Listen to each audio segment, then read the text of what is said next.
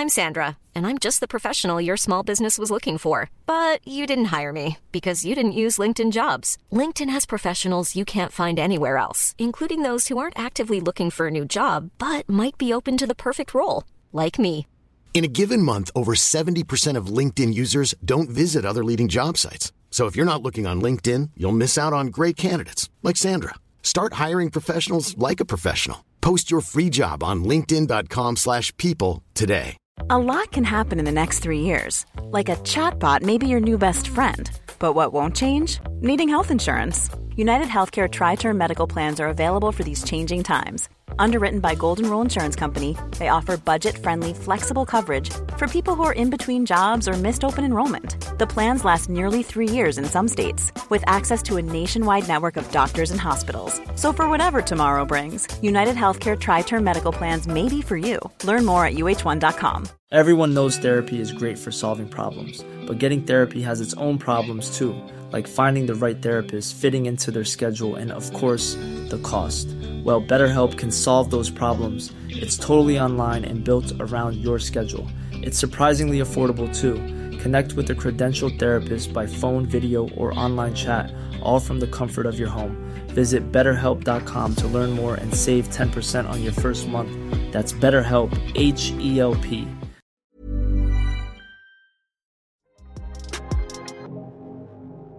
Ciao, io sono Elles, benvenuti o bentornati a Cambio di Piano.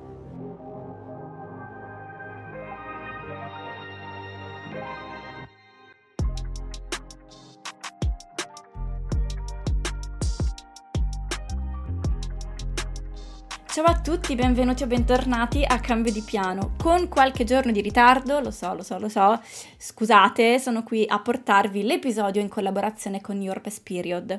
Your Best Period è una piattaforma di informazione e di rivendita di prodotti per il ciclo mestruale non solo coppette ed assorbenti, ma anche proprio prodotti per prendervi cura di voi a 360 gradi. Infatti io ammiro tantissimo il loro progetto e il fatto che cerchino sempre di fare divulgazione di informazione, quindi vi invito anche a seguirli sui social, non solo di andare sul loro sito.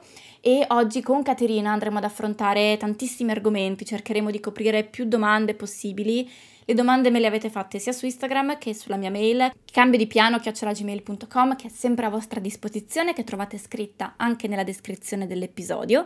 E nella descrizione dell'episodio vi lascio anche tutti i link per poter seguire Your Best Period attraverso i loro canali social o per andare sul loro sito. Quindi preparatevi perché è un episodio un po' lunghetto, ma vi assicuro che ne varrà assolutamente la pena perché andremo a coprire tanti, tanti, tanti argomenti e a rispondere a tutte le vostre domande.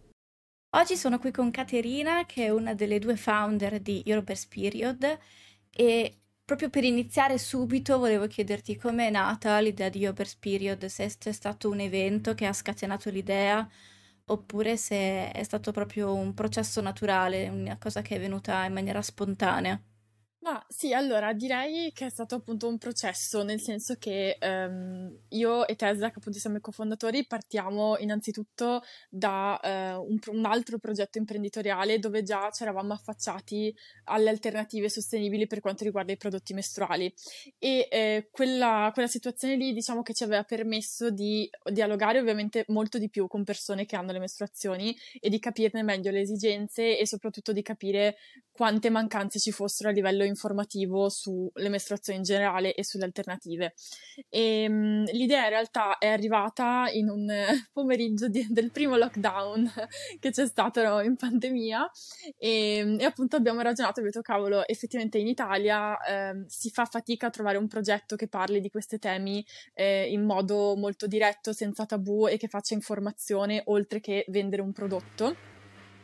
E, um, e quindi niente, abbiamo detto ok, realizziamolo noi, noi comunque partivamo appunto come dicevo già da un, un, progetto imprenditoriale che appunto ci ha permesso di avviare questa cosa anche con molta più facilità, è nato da questo, oltre al fatto anche che eh, quando si parla di mestruazioni in generale, ma nello specifico in Italia, se ne parla sempre eh, rivolgendosi esclusivamente a un pubblico femminile Invece quello che volevamo fare col nostro progetto e che stiamo facendo è di parlarne in modo inclusivo, quindi includendo appunto persone che si identificano come trans, persone non binarie, che quindi comunque hanno le mestruazioni ma non si identificano nel genere femminile.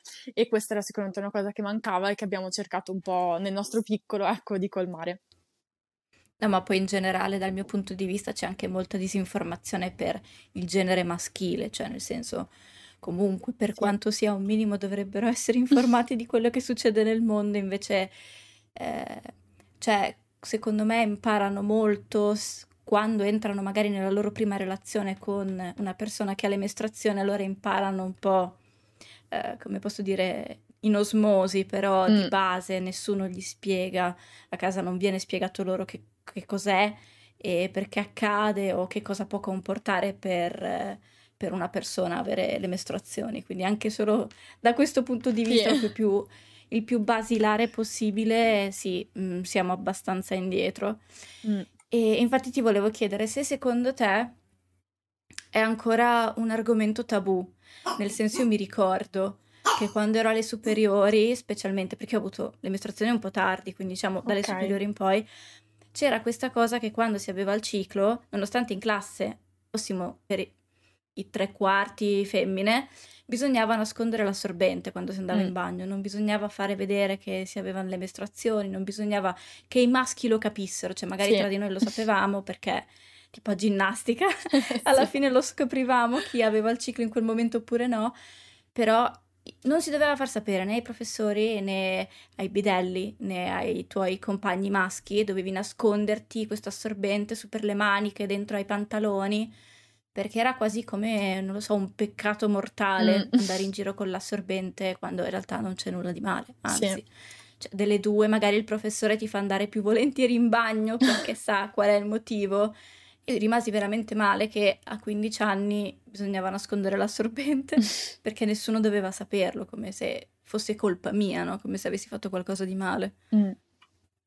Sì, sì, sì, sicuramente questa cosa. Mm, allora, ovviamente le esperienze sono tutte diverse, quindi io ho sentito appunto tantissime esperienze come la tua a livello scolastico, a livello familiare, altre dove invece c'erano persone che in famiglia questo argomento era cioè non, nessuno gliel'aveva anticipato e quindi quando sono arrivate le mestruazioni è stato quasi un trauma perché, oh, cioè, giustamente, se non hai idea di che cosa stia succedendo al tuo corpo, vedi del sangue, vai in panico tendenzialmente. Quindi persone per cui invece è, stato il contrario e invece a scuola hanno trovato un ambiente dove hanno potuto avere giusto qualche informazione in più. E, però in ogni caso, a prescindere appunto da, dalle esperienze che sono mille varie, sicuramente... Um, penso che negli ultimi anni eh, ci sia magari meno vergogna a parlarne, però comunque tantissima disinformazione. E quindi anche chi magari chiede o ne parla ottiene delle risposte molto, molto vaghe, molto generiche e, e, basate spesso appunto solo su un'esperienza personale e magari meno su dei fatti eh, ben precisi.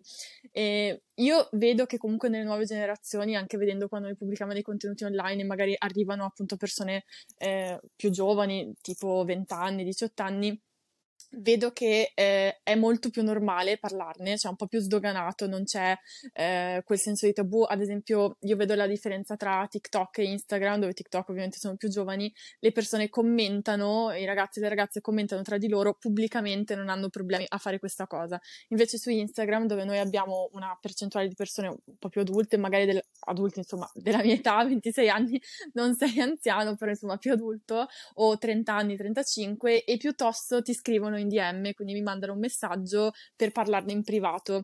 Quindi io vedo proprio questa differenza della nostra generazione in giù e invece della disinformazione dei più giovani, nel senso che ne parlano, però ti chiedono un sacco di cose oppure dicono delle cose che dici ma dove le hai sentite? Come fai a pensare queste cose? E quindi penso che ci sia un po' questa differenza qui e in entrambi i casi c'è comunque un grosso lavoro da fare sicuramente. Certo, io mi ricordo che Comunque sì, in casa sa- mi avevano detto che cos'erano e che purtroppo prima o poi sarebbero arrivate di però mi ricordo di me che andai su YouTube a cercare i video ecco. che all'epoca c'erano solo in inglese su Eh come sì. mettere l'assorbente, perché tutte le volte io mi macchiavo e non capivo dove sbagliavo. E quindi l'epoca era alta ingegneria per me Eh, e sì, nessuno sì. me l'aveva insegnato, anche la lunghezza, dove posizionarlo, che mutande scegliere. Sono tutte cose che non... Cioè sì, un po' mia mamma, però obiettivamente alla fine abbiamo scoperto di avere due cicli mestruali completamente diversi, quindi Mm. comunque è in parte un percorso che devi fare da solo, ma perché nel senso ogni persona è diversa, quindi quello che funziona per te non potrebbe funzionare per qualcun altro e viceversa, però non dovresti mai sentirti solo nel senso di chiedere aiuto o avere l'esperienza, i consigli di una persona che la, insomma, che vive questa Mm. esperienza da tempo. Sì, quello che manca secondo me è un po' la normalizzazione, nel senso che è vero che è un percorso diverso per tutti e tutte, però ci sono delle cose che di base ehm, pos- è normale che accadano in un ciclo mestruale o quando le mestruazioni, quindi questo è la- il tipo di educazione che dovrebbe essere fatta, cioè se ti capita questo è normale, di modo che nel momento in cui ti ritrovi non provi vergogna a chiedere qualcosa perché magari sei lì che ti dici ok, magari capita solo a me, magari non è normale, non lo chiedo. Invece, se tutte le persone fossero a conoscenza di quello che può accadere, allora dici ok, mi sta succedendo, lo so, magari chiedo qualche informazione su cosa fare in questa situazione che però so già che è normale e che può capitare, no? E allo stesso tempo è un aiuto invece nel capire quando c'è un'anomalia che può essere mh, significativa per qualcos'altro, magari per una malattia o per un problema serio- più serio che va indagato, no? Come ad esempio i dolori mestruali che sono stati all'opposto normalizzati, nel senso che ti dicono sì sì avere i crampi, avere i dolori, stare a letto tutto il giorno è normale, fa parte di avere le mestruazioni, ma di fatto non lo è, cioè se hai dei dolori di questo tipo che son- diventano invalidanti, forse è il caso che fai una visita più approfondita, vai a chiedere delle informazioni e magari capisci che c'è un problema diverso che puoi trattare in modo sì, che puoi trattare, di cui ti puoi occupare. Quindi penso che proprio manchi questo, perché poi appunto le esperienze sono mille, tutte valide, tutte diverse, però eh, bisogna appunto insegnare che cosa è, tra virgolette, normale, appunto, e che cosa magari può essere un campanello d'allarme per qualcos'altro. No, no, certo, ma infatti Mm. tipo la scuola e la famiglia dovrebbero, o anche gli amici dovrebbero comunque darti una specie di recinto sicuro Sì. dentro cui tu sai più o meno orientarti e poi eh, con l'esperienza impari, ma non ti viene neanche detto che all'inizio è normale sbagliare, che all'inizio è Mm. normale, insomma, che tu vada nel panico, che tu non sappia bene che cosa fare con, con quello che ti sta succedendo. E perché appunto viene visto come, sì, ti vengono le mestruazioni, dal giorno all'altro dovresti diventare super professionista a riguardo, non dovresti mai macchiarti, esatto, eh, non dovresti far sapere agli altri che le hai, che insomma se stai morendo dai crampi è assolutamente normale, è tutta Mm. salute, tutte cose che in realtà poi scopri col tempo che, cioè, delle due è l'opposto Sì. e, e per farlo bisogna chiedere aiuto. Mm. Cosa che invece anche i professionisti a volte ti dicono: Ah, ma è tutto normale, mm, Sì. va tutto bene. Insomma, eh, non, non esagerare, sei tu, è tutta una questione di testa. Mm. E diciamo che è un argomento molto ampio, proprio perché appunto ognuno ha un'esperienza diversa, un corpo diverso che reagisce in modo diverso. E proprio per questo forse è difficile riuscire a creare delle, come posso dire, delle regole di base che possano andare bene per tutti. Però alla base, secondo me, sia in casa, ma se non in casa, almeno a scuola ci dovrebbe essere uno sportello di ascolto, un momento in cui ti viene insegnato che cos'è e perché succede e che cosa può comportare, non educazione sessuale intesa come un ah sì ragazzi, le ragazze quando hanno le mestruazioni è Mm. perché sono diventate fertili, ah Sì. grazie, e questo ti viene Utile. detto è buona, ok va bene, e mo? E io mi ricordo che sì, eh, soprattutto alle medie, avevo un insegnante di scienza che era un uomo, Mm. almeno alle superiori era una donna, e quindi sul ciclo mestruale proprio non disse nulla, cioè proprio zero totale. Dopo invece la- quella delle superiori era una donna e quindi parlò un po' più dell'argomento, anche solamente del fatto che lei stava da cani quando era giovane, ce lo disse. E quindi in qualche Sì. modo norm- normalizzò la cosa. E invece quando ero più piccola assolutamente, cioè tipo io mi ricordo che avevo questa amica che aveva dei crampi che non riusciva ad alzarsi dal letto e io le dicevo sempre che era esagerata, ma perché mi era stato insegnato così. Mm. Cioè, se ti lamentavi troppo eri esagerata e quindi io di conseguenza, cioè non credevo possibile che lei potesse stare così male, mm. perché stesse appunto esagerando. Nessuno mi aveva detto che potesse effettivamente creare un, delle problematiche così tanto invalidanti. Sì, sì, ma infatti questa cosa del dolore che viene, che viene sminuito, cioè da un lato ti dicono è normale che stai male, però se stai male troppo stai esagerando e quindi sì, purtroppo questa cosa parte da, comunque dai medici, nel senso che eh, cioè, io personalmente, ma anche parlando con altre persone, cioè su 10, 8 persone si sono sentite dire stai un po' esagerando, no, ma guarda che è normale avere questo dolore, mi sembra strano che sia così forte, cioè, quindi già dal punto di vista educativo dei medici ha voglia.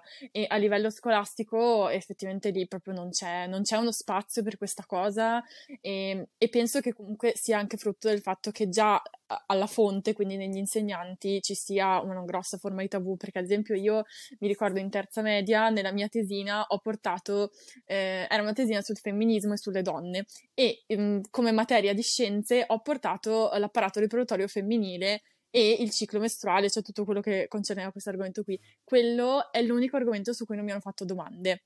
Io gli ho detto, ok, chissà come mai, cioè, a tutti hanno fatto domande su tutto, su ogni argomento della tesina.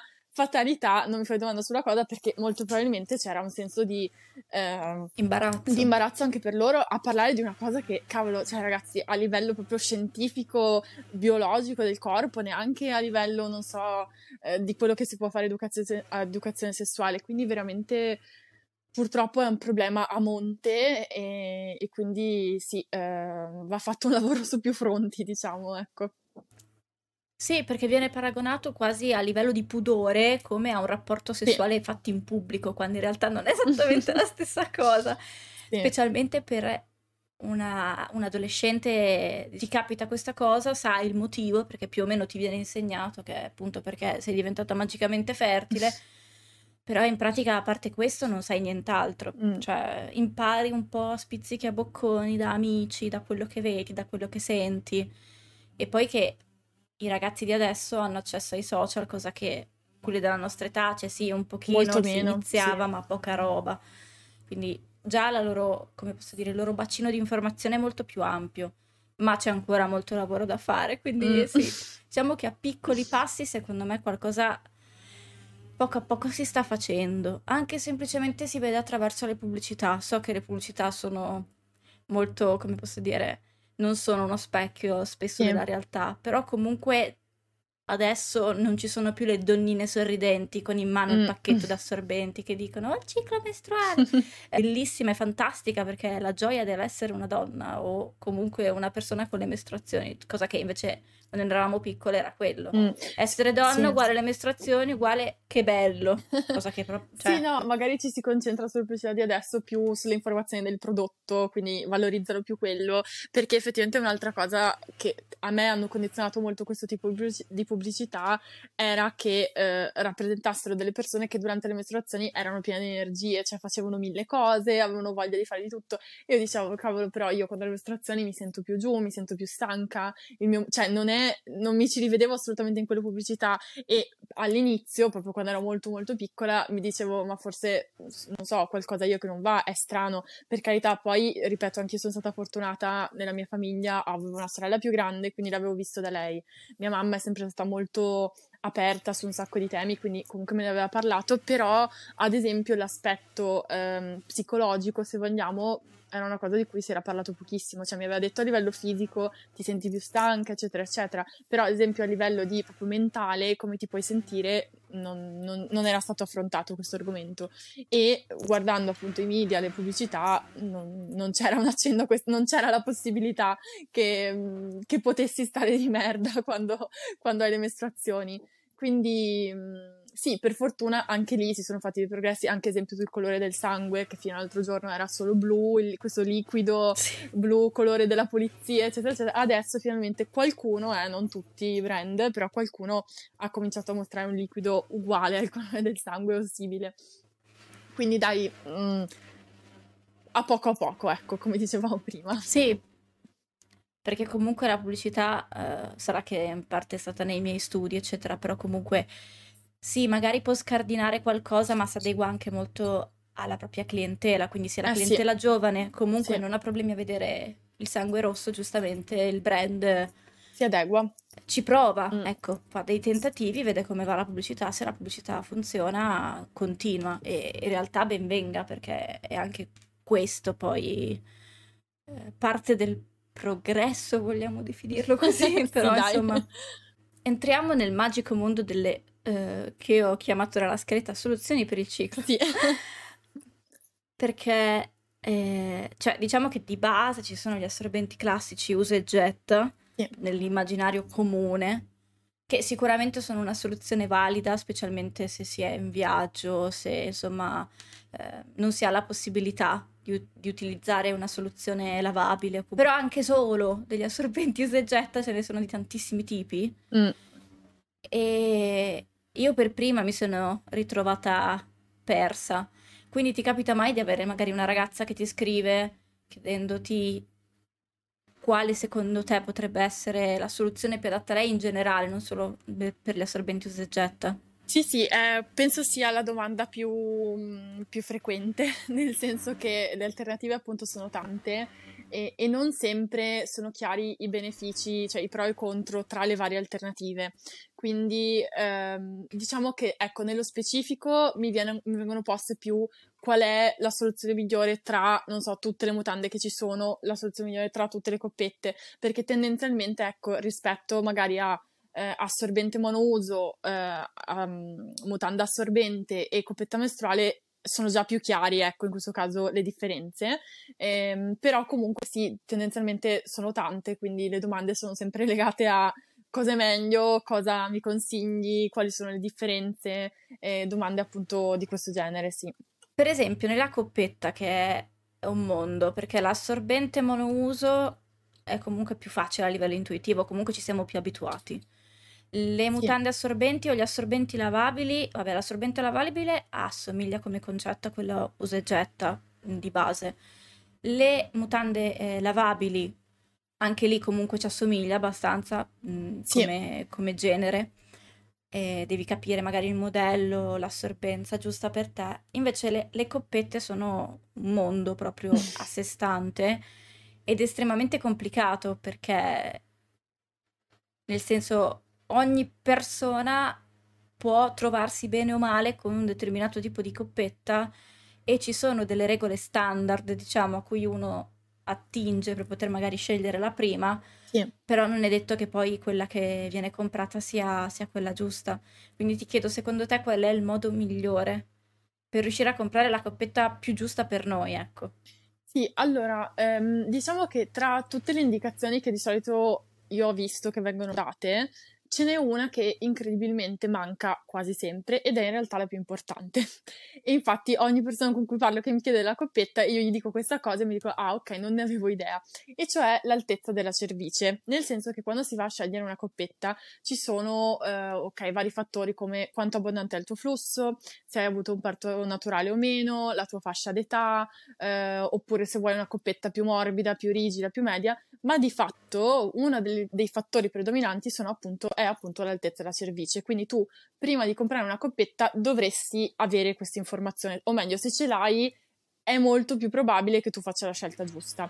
L'altezza della cervice è molto facile da, come misurazione da prendere, nel senso che basta inserire un dito all'interno della vagina e andare a cercare la cervice che di base ha una consistenza simile alla punta del naso, quindi un po' eh, fibrosa, morbida ma un po' rigida e, mm, e di base eh, prendere, una volta tirato fuori il dito, prendere la misura dalla parte che rimaneva eh, proprio, non so come spiegarlo bene, ma al, alla fuoriuscita, diciamo all'ultimo punto finale della vagina fino a dove si sentiva che si toccava.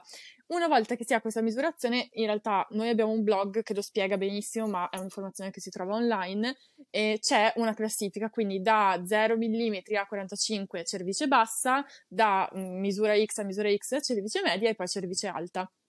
Questo è fondamentale perché se si acquista, ad esempio, se si ha una cervice alta e si acquista una coppetta per cervice bassa, 80% delle volte farai una fatica assurda a trovarla. Quindi ti ritroverai probabilmente che vai nel panico, non sai dov'è la coppetta, perdi 10 minuti e dici oddio cosa sta succedendo e non trovi la coppetta. Questo probabilmente perché la coppetta è troppo corta, la tua cervice è alta, quindi semplicemente la coppetta sale su, come è normale che faccia, e fai fatic- mm, tantissima fatica a trovarla. Allo stesso tempo, se hai una cervice bassa e compri una coppetta per la cervice alta, è molto probabile che uno, la coppetta esce e quindi ti causi dolore, sia fastidiosa, o proprio non riesci ad inserirla e non si apre completamente.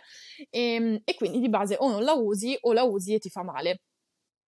Quindi questo è proprio una delle cose fondamentali perché poi eh, la misurazione, la lunghezza cambia tantissimo da brand a brand, cioè non è che la taglia grande di tutte le coppette a quella misura lì. Ci sono coppette che taglia grande vanno bene al massimo per una cervice media e coppette invece che con la taglia più grande arrivano alla cervice alta, quindi questo è fondamentale. Poi subentrano tutte le altre caratteristiche, quindi eh, appunto se hai partorito meno, mh, mm, il tuo flusso, quindi se sai che magari è un flusso molto abbondante e normalmente ti cambi, non lo so, 4-5 assorbenti in una giornata intera, allora ti conviene prendere la coppetta che magari ha una capacità maggiore eh, di modo che te la devi cambiare meno spesso, però sempre facendo attenzione alla, alla, lunghezza, perché appunto magari tu dici ok, prendo la più grande perché ho un flusso abbondante, però se la più grande è una, per la cervice alta e tu hai la cervice bassa, non te ne fai niente del fatto che ti tenga più ore, perché probabilmente non riesci neanche a inserirla o ti creerà del dolore.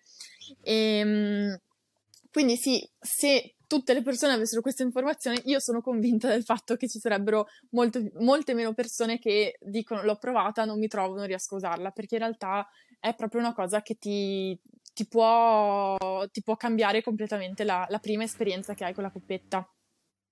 Certo, certo, anche solo basta guardare diverse marche, cioè, ci sono proprio forme completamente differenti che magari si adattano sì. meglio comunque al tuo corpo. Eh, è proprio complicato in realtà trovare quella giusta. C'è, c'è, chi magari ci riesce al primo colpo, c'è chi invece deve provarne alcune prima di trovare quella, quella giusta per sé. E infatti ti volevo chiedere se secondo te esiste, eh, cioè se secondo te tutte le persone che hanno il ciclo possono usare la coppetta.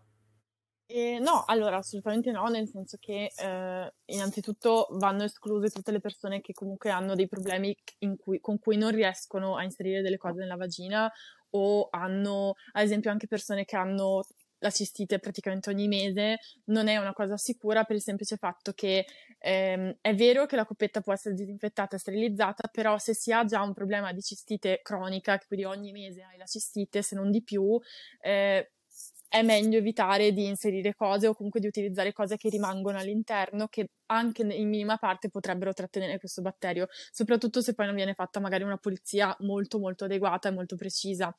E, ehm, sì, è comunque un corpo ci, estraneo, ci sono... poi... Sì, sì, sì, Quindi... poi sicuramente ci sono magari esigenze particolari, appunto, esigenze personali. Io non penso che ci sia una soluzione che possa andare bene per tutte le persone, infatti eh, quando mi chiedono e mi dicono ma secondo te la coppetta è la cosa migliore? No, non è la cosa migliore, è la cosa migliore per tantissime persone, per te può esserlo qualcos'altro. Dipende appunto anche dallo stile di vita, dalle proprie abitudini, dalle sensazioni che si vogliono avere quando si ha le mestruazioni. E, ehm, infatti bisogna, secondo me, prima di fare una scelta di questo tipo, se si vuole abbandonare gli assorbenti monouso, bisogna appunto capire quali sono le nostre priorità quando abbiamo le mestruazioni e poi andare, andare a scremare, diciamo, tra tutte le opzioni. Hey, I'm Ryan Reynolds. Recently, I asked Mint Mobile's legal team if big wireless companies are allowed to raise prices due to inflation. They said yes. And then when I asked if raising prices technically violates those onerous two year contracts, they said, What the f are you talking about, you insane Hollywood ass? So to recap, we're cutting the price of Mint Unlimited from $30 a month to just $15 a month. Give it a try at mintmobile.com slash switch. $45 up front for three months plus taxes and fees. Promoting for new customers for limited time. Unlimited more than 40 gigabytes per month. Slows. Full terms at mintmobile.com. Life is full of what-ifs. Some awesome. Like what if AI could fold your laundry? And some, well, less awesome. Like what if you have unexpected medical costs? United Healthcare can help get you covered with Health Protector Guard fixed indemnity insurance plans. They supplement your primary plan to help you manage out of pocket costs. No deductibles, no enrollment periods, and especially no more what ifs. Visit uh1.com to find the Health Protector Guard plan for you.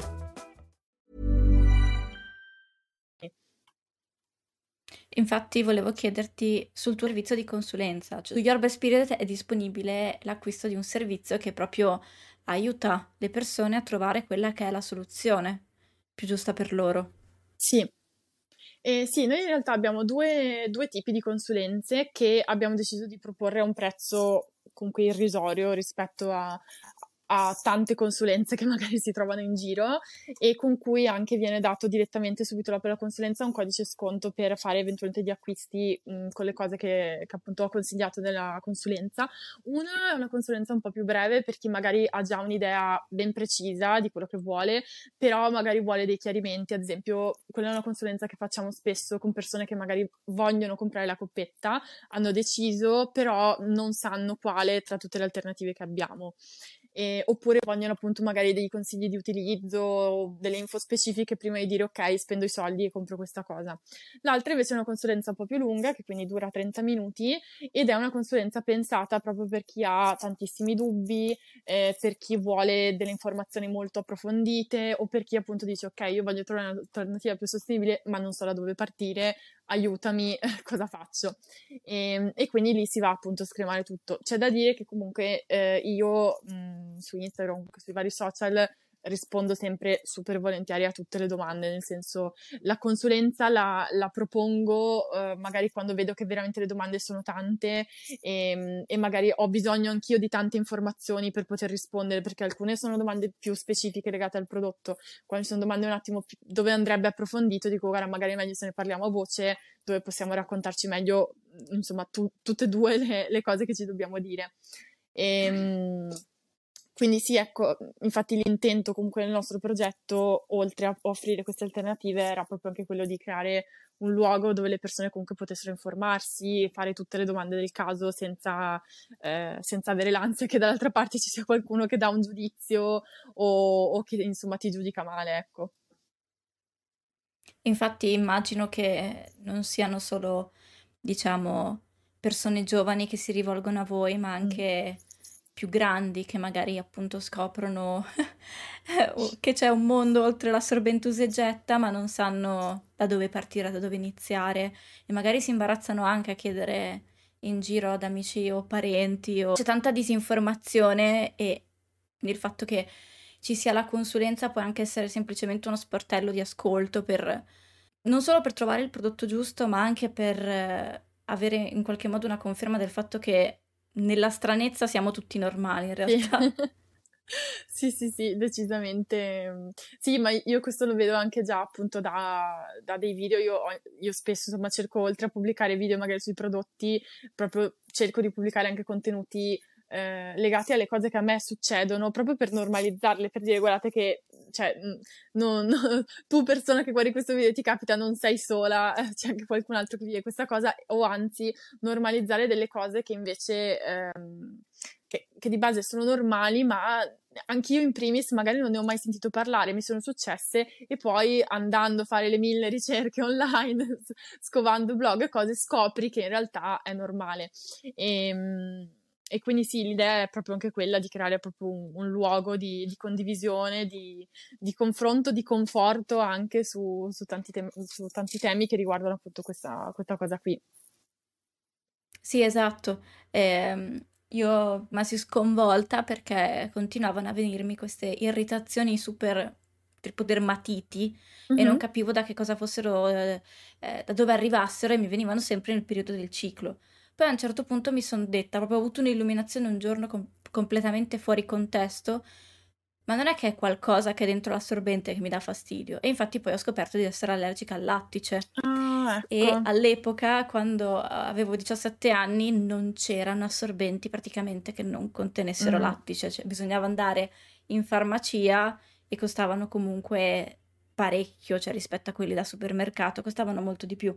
Comunque anche eh, una cosa che a me cioè, tuttora lascia sconvolta del fatto che non, non vengano date informazioni sulla composizione degli assorbenti monouso, perché di fatto le aziende non sono obbligate a fare un elenco completo di quello che c'è, ma quello che c'è dentro gli assorbenti monouso, lattice, non lattice, cioè è terribile tutti i trattamenti che vengono fatti e tutte le conseguenze che possono avere per il corpo, eh, cioè tu dovresti saperlo, dovresti fare, poter fare una scelta consapevole, dici ok voglio usare il monouso perché mi trovo bene, perfetto, però dovresti avere il diritto di sapere che cosa stai mettendo a contatto col tuo corpo, soprattutto su una parte cioè, così delicata e così importante per il proprio corpo e, ehm, e sapendolo sai anche che se magari ti viene l'irritazione probabilmente probabilmente non è perché motivo X, ma perché magari può essere qualcosa all'interno di quell'assorbente che ti dà fastidio. E questo per me è assurdo che, che ancora c'è una persona che quando dico guarda che dentro c'è profumo, sbiancanti, eh, delle peggio, ti dico ah ma davvero non ne avevo idea, pensavo fosse solo cotone, cioè magari fosse solo cotone. Cioè è proprio assurdo. Ma infatti sì, se non proprio un elenco di quello che c'è dentro, anche solo delle avvertenze. Se sì. c'è dentro questo, questo e quell'altro, quindi potresti sviluppare delle irritazioni, reazioni allergiche, mettere un po' in guardia anche solo i profumi, che è una cosa che un sacco di persone danno fastidio in mm. realtà mm. e non sì. lo sai. Cioè, è un po' specificato su alcuni assorbenti in cotone perché viene venduta come a differenza degli altri sì, noi non abbiamo tipo questo, quelli compostabili, esatto, sì, e quindi dici "Ah, ma esatto. c'era quindi dentro". Esatto, se no tu rimarresti completamente nell'ignoranza, sì. diciamo. E infatti, secondo te, gli assorbenti compostabili, intesi proprio come usa getta, sì. quindi potrebbero essere il futuro rispetto a quelli attualmente non compostabili, cioè la maggioranza? Mm. Ma allora è una domanda un po' complessa, nel senso che ehm, cioè, purtroppo se dobbiamo andare a guardare, ehm, allora dipende, la prendo alla larga, nel senso che innanzitutto va fatta una questione di, secondo me va fatto un, un discorso basato su quello che è il privilegio delle persone, cioè dobbiamo comprendere il fatto che ci sono persone in ogni parte del mondo, ma anche in Italia, che eh, non hanno il privilegio di poter scegliere, ma non solo nel senso che non hanno l'alternativa, non la trovano, ma nel senso che per il tipo di vita e di condizioni di vita che hanno, il monouso è l'unica cosa che possono scegliere. Però, se si guarda invece tutta quella parte di popolazione che è più privilegiata, che quindi può scegliere sia in termini di reperibilità che in termini di stile di vita, io non penso che il monouso sia il futuro per il semplice fatto che questo ovviamente per una mia uh, opinione personale, penso che chi ha questo tipo di privilegi abbia anche un po' il dovere di fare delle scelte più responsabili per il futuro, per l'ambiente, rispetto a chi non può. Quindi io penso che ehm, tutte le persone che hanno la possibilità di fare una scelta diversa dovrebbero quantomeno mettersi in discussione e quantomeno esplorare queste alternative, perché a livello ambientale non c'è... Ehm, sì, ad esempio anche gli assorbenti compostabili, ok sono compostabili, ma in realtà vanno buttati nel secco, cioè non, non puoi buttarli nell'umido, perché in Italia, ci, a parte due regioni che hanno un impianto di compostaggio di pannolini e assorbenti compostabili, in Italia non ci sono impianti che possono compostare gli assorbenti, quindi quegli assorbenti lì vanno comunque in discarica. È vero che a livello di fase di produzione, non avendo plastica, non avendo materiali derivati dal petrolio e non avendo materiali pieni di schifezze, ovviamente sono migliori, quindi in tutta la fase di produzione non c'è quel tipo di inquinamento però rimane comunque un prodotto monouso, quindi un prodotto che dura pochissime ore, pochissimo tempo e che però estrae risorse continuamente per essere prodotto. E questo in ottica futura non è una cosa che direi che è il futuro perché di fatto non è sostenibile e proprio a livello ambientale non ce lo possiamo permettere. Eh, quindi le alternative riutilizzabili per me sono il futuro, nel senso che sono delle alternative che ci, un, ci permetterebbero uno di vivere le mestruazioni in modo eh, migliore, nel senso che a livello proprio di beneficio tra tutte, ognuna ha la sua, però mh, ti danno un beneficio, nel senso che hai meno fastidi, eh, meno rischi di macchiarsi, meno ansie, cioè sono proprio dal mio punto di vista una miglioria proprio per come ti vivi le mestruazioni e, e poi sono il futuro anche per quello che riguarda la questione ambientale, quindi il fatto che eh, siano prodotti durevoli che eh, hanno un impatto minore in ogni fase della loro produzione e anche in fase di smaltimento, quindi sì, ecco, discorso ampio, ma questo. No, no, ma è per quello anche che te l'ho chiesto. Di sicuro quelli compostabili potrebbero essere il futuro di quelli usa e getta, cioè nella loro categoria, che comunque sì. secondo me non andrà mai a sparire, ma anche semplicemente per una questione di necessità. Sì, sì. Cioè, magari ti capita di avere bisogno di un prodotto da prendere e buttare via o comunque a disposizione immediata, ecco. E di sicuro quelli compostabili hanno questo grosso vantaggio. E poi, sinceramente, se uno ha la possibilità di provarli, capisce poi che sono esattamente come gli altri. Perché, ad esempio, io avevo delle, delle mie amiche che erano molto scettiche perché dicevano che secondo loro col fatto che non contenevano prodotti chimici mm. o comunque di un certo tipo non avrebbero, eh, non avrebbero assorbito abbastanza, quando in realtà no, sono, cioè sono perfetti sì. esattamente come, come, gli altri, non c'è alcun tipo di differenza pratica per te utilizzatore. Sì. La differenza è a monte nella produzione e magari in un futuro anche nello smaltimento, questo si, si, spera prima o poi. Sì, sì poi di sicuro, ecco, per diventare un, realmente un'alternativa a quelli monouso tradizionali eh, dovrebbero comunque diventare più accessibili, nel senso che tuttora purtroppo eh, le alternative monouso compostabili hanno dei prezzi molto più elevati rispetto a quelli tradizionali, diciamo, eh, chiaramente un prezzo giustificato, nel senso che spesso, oltre a essere compostabili, viene utilizzato ad esempio anche un cotone biologico, quindi che ha un prezzo più alto. Eh, sono spesso delle aziende anche più piccole che li producono, quindi hanno dei costi di produzione più alti, quindi eh, ci sta, eh, però ovviamente questo comunque come è successo con tutte le alternative di prodotti sostenibili, più c'è richiesta, più ovviamente i prezzi si abbassano. E, mh, questo esatto, è normale sì. che accada, però mh, è un passo che va fatto sicuramente perché comprendo anche chi ti dice eh, ok, il monouso compostabile lo vorrei usare, lo preferisco, però mi costa il doppio, quindi ci ragiono un attimo prima effettivamente di dire ok, passo a quelli. Ecco, sì, in sì, questo esatto. mi, mi, permetto di aggiungere le alternative riutilizzabili, per me sono il futuro anche in questo, perché in realtà a livello economico richiedono un'uscita di spesa maggiore la prima volta, però poi è un costo che viene ammortizzato negli anni e che non è minimamente paragonabile neanche ai, penso, agli assorbenti monouso più economici che ci siano a livello proprio di anni utilizzo, no, no, ma... quindi sì. Sono d'accordo al 100%, anche solo per una questione di praticità, di comodità. Cioè, mm. tendenzialmente mm. quelli riutilizzabili sono estremamente morbidi, comodi, confortevoli. Sì. Non tutti, poi dipende.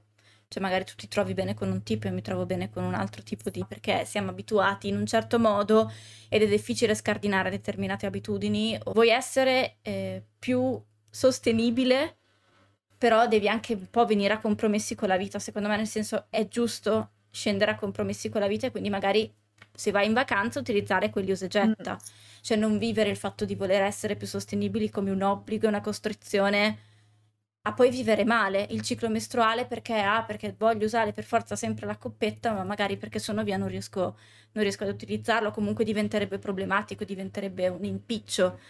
E non è quella volta. Mm che cambia il futuro dell'ambiente, ecco.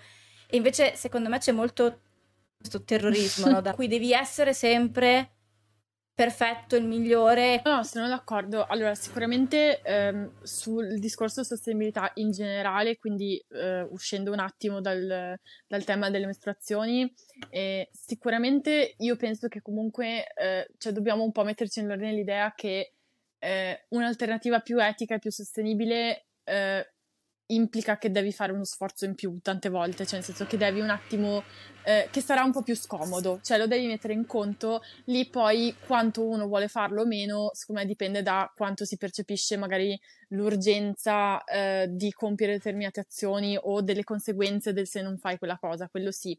Per quanto riguarda però le mestruazioni, mm, io quello che dico sempre, o comunque cose che riguardano la salute, eh, cioè, al primo posto c'è il proprio benessere personale in questo caso, perché già le mestruazioni sono una cosa impegnativa a livello fisico, a livello mentale e, e, tu in quel momento devi mettere la priorità al fatto di vivertelo al meglio. Quindi eh, sì, sono d'accordo sul fatto che non è che se vuoi essere sostenibile a tutti i costi, però quella volta sai che sarà complicatissimo, ti vivrai male tutto, eh, più complicato, allora devi per forza farlo. Cioè essere flessibili e, mh, mm, e sapere che ok, magari questa volta non l'ho fatto, la volta dopo l'ho fatto, lo faccio e quindi riesci un po' a compensare.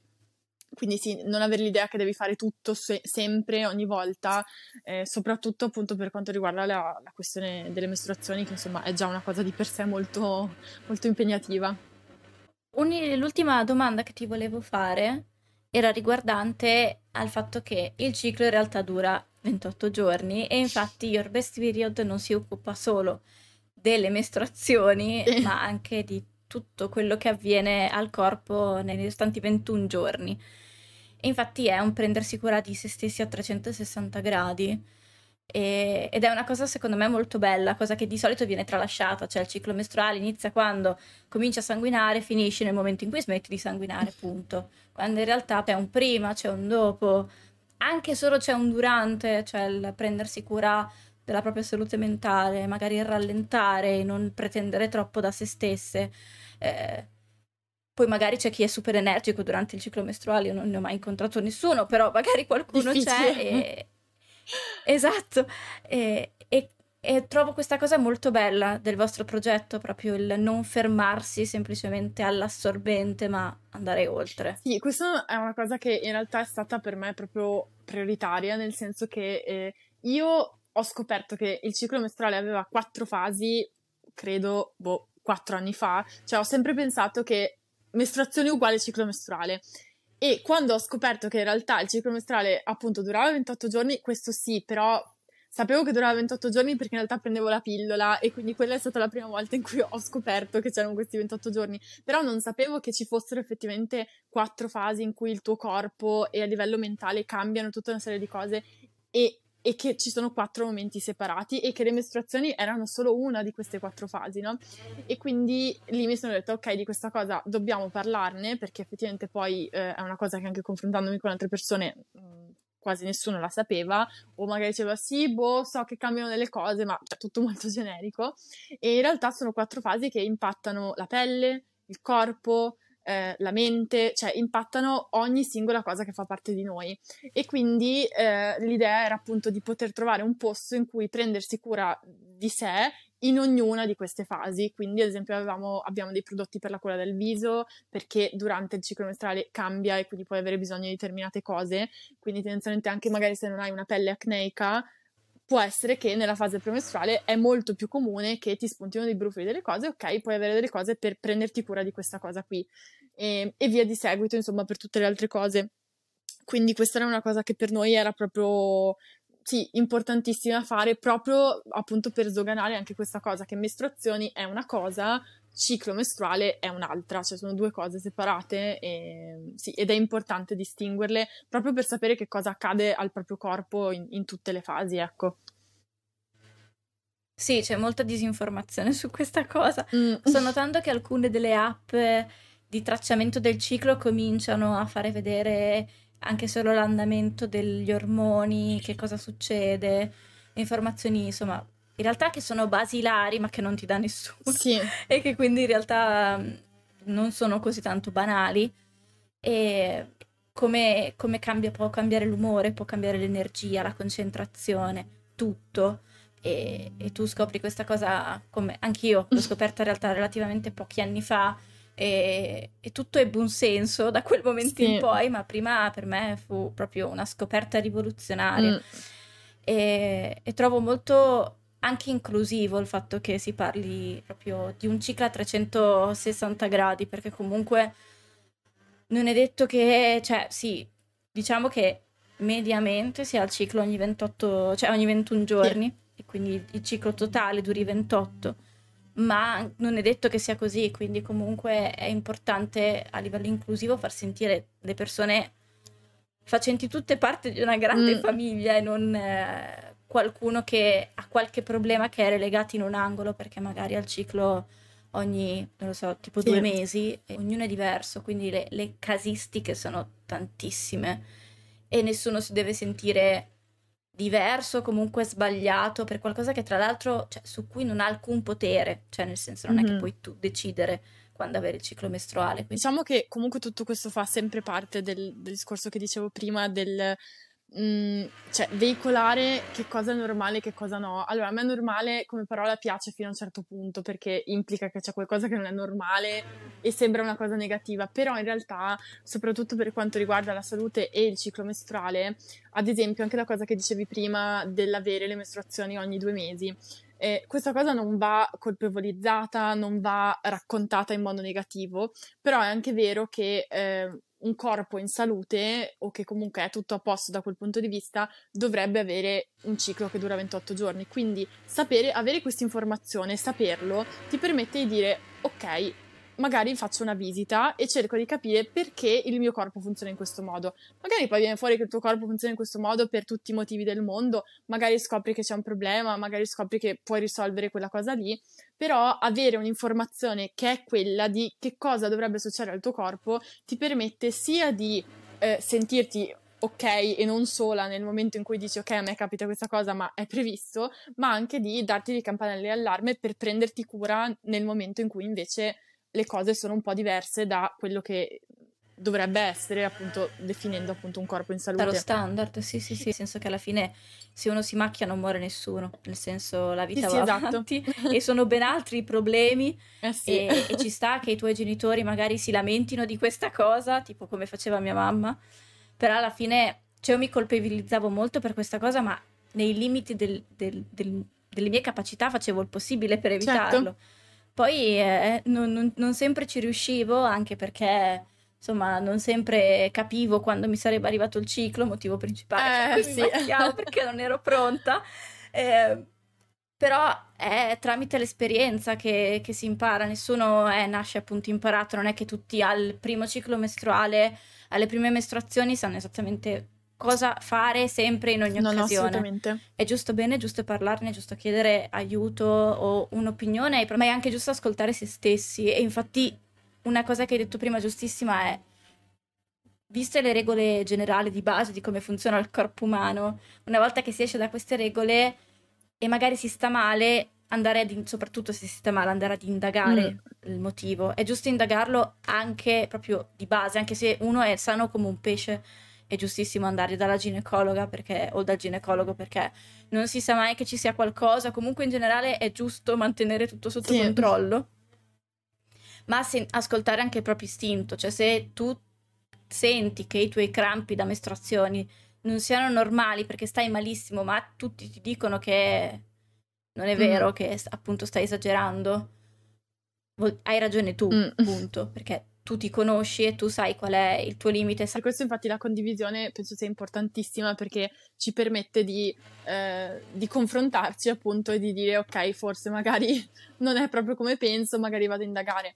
E il fatto comunque anche di fare controlli anche se si sta bene, anche questo è fondamentale e penso che sia uno delle cose, degli atti più di self care che possiamo fare, proprio il fatto di dire ok controllo che sia tutto ok, che io stia bene, proprio perché eh, a volte magari viene fuori che non è così, o a volte invece si ha la conferma e dici ok, sta andando tutto bene, perfetto, e, e, quindi ci si vive meglio ogni cosa che accade perché sai che insomma fa parte del, sì, de, di quello che deve capitare.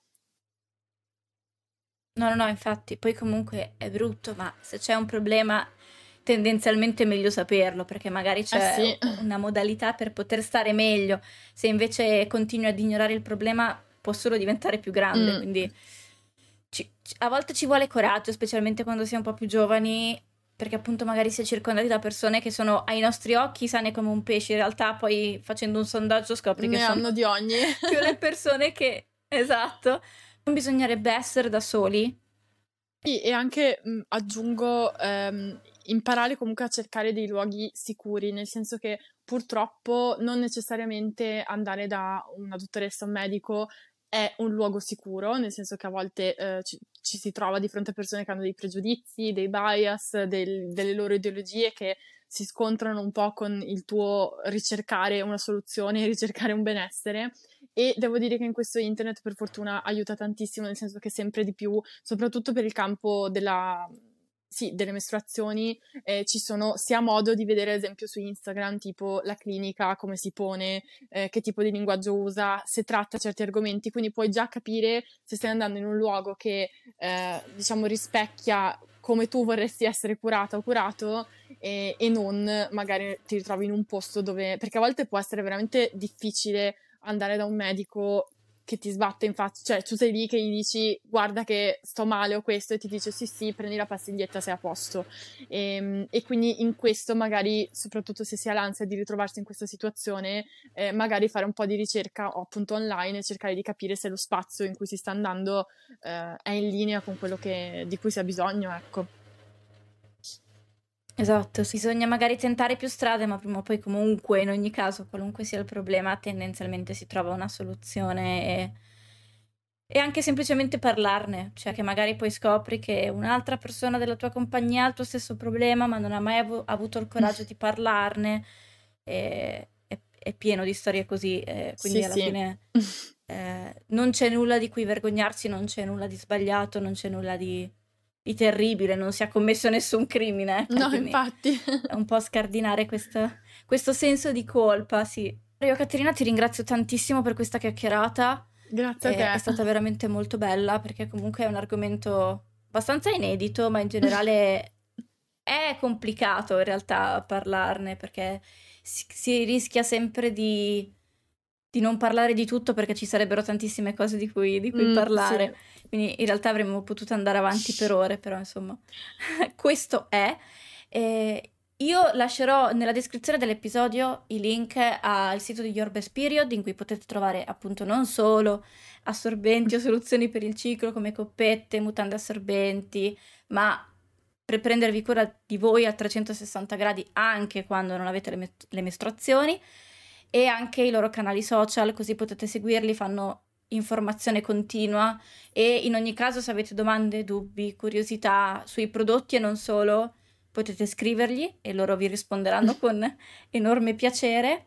E quindi sì, io ti ringrazio veramente tantissimo per, per l'opportunità di questa chiacchierata. No, grazie a te. E, insomma, spero di, spero di risentirti presto e magari fare un episodio tra un po' di tempo, parte 2, in cui magari andiamo ad approfondire più, in maniera più, specifica qualcosa. No, no, grazie a te per avermi invitata qui e mh, mm, sono contentissima di aver potuto parlare di queste cose perché è vero che è complicato parlarne perché appunto è una, un tema molto pieno di sfaccettature e ce ne sarebbe da dire veramente per ore, eh, però è importante parlarne, quindi anche se se ne parla poco è già tanto, quindi grazie mille. Grazie a te.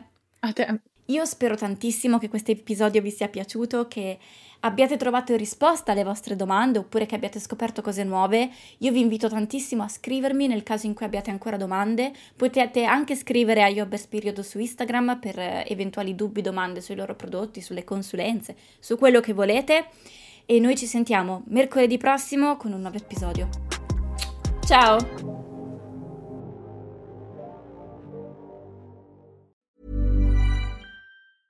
Even when we're on a budget, we still deserve nice things. Quince is a place to scoop up stunning high-end goods for 50 to 80% less than similar brands. They have buttery soft cashmere sweaters starting at $50, luxurious Italian leather bags, and so much more. Plus, Quince only works with factories that use safe, ethical, and responsible manufacturing. Get the high-end goods you'll love without the high price tag with Quince. Go to quince.com/style for free shipping and 365 day returns. Mom deserves the best, and there's no better place to shop for Mother's Day than Whole Foods Market. They're your destination for unbeatable savings, from premium gifts to show-stopping flowers and irresistible desserts. Start by saving 33% with Prime on all body care and candles. Then get a 15-stem bunch of tulips for just $9.99 each with Prime. Round out Mom's menu with festive rosé, irresistible berry chantilly cake, and more special treats. Come celebrate Mother's Day at Whole Foods Market.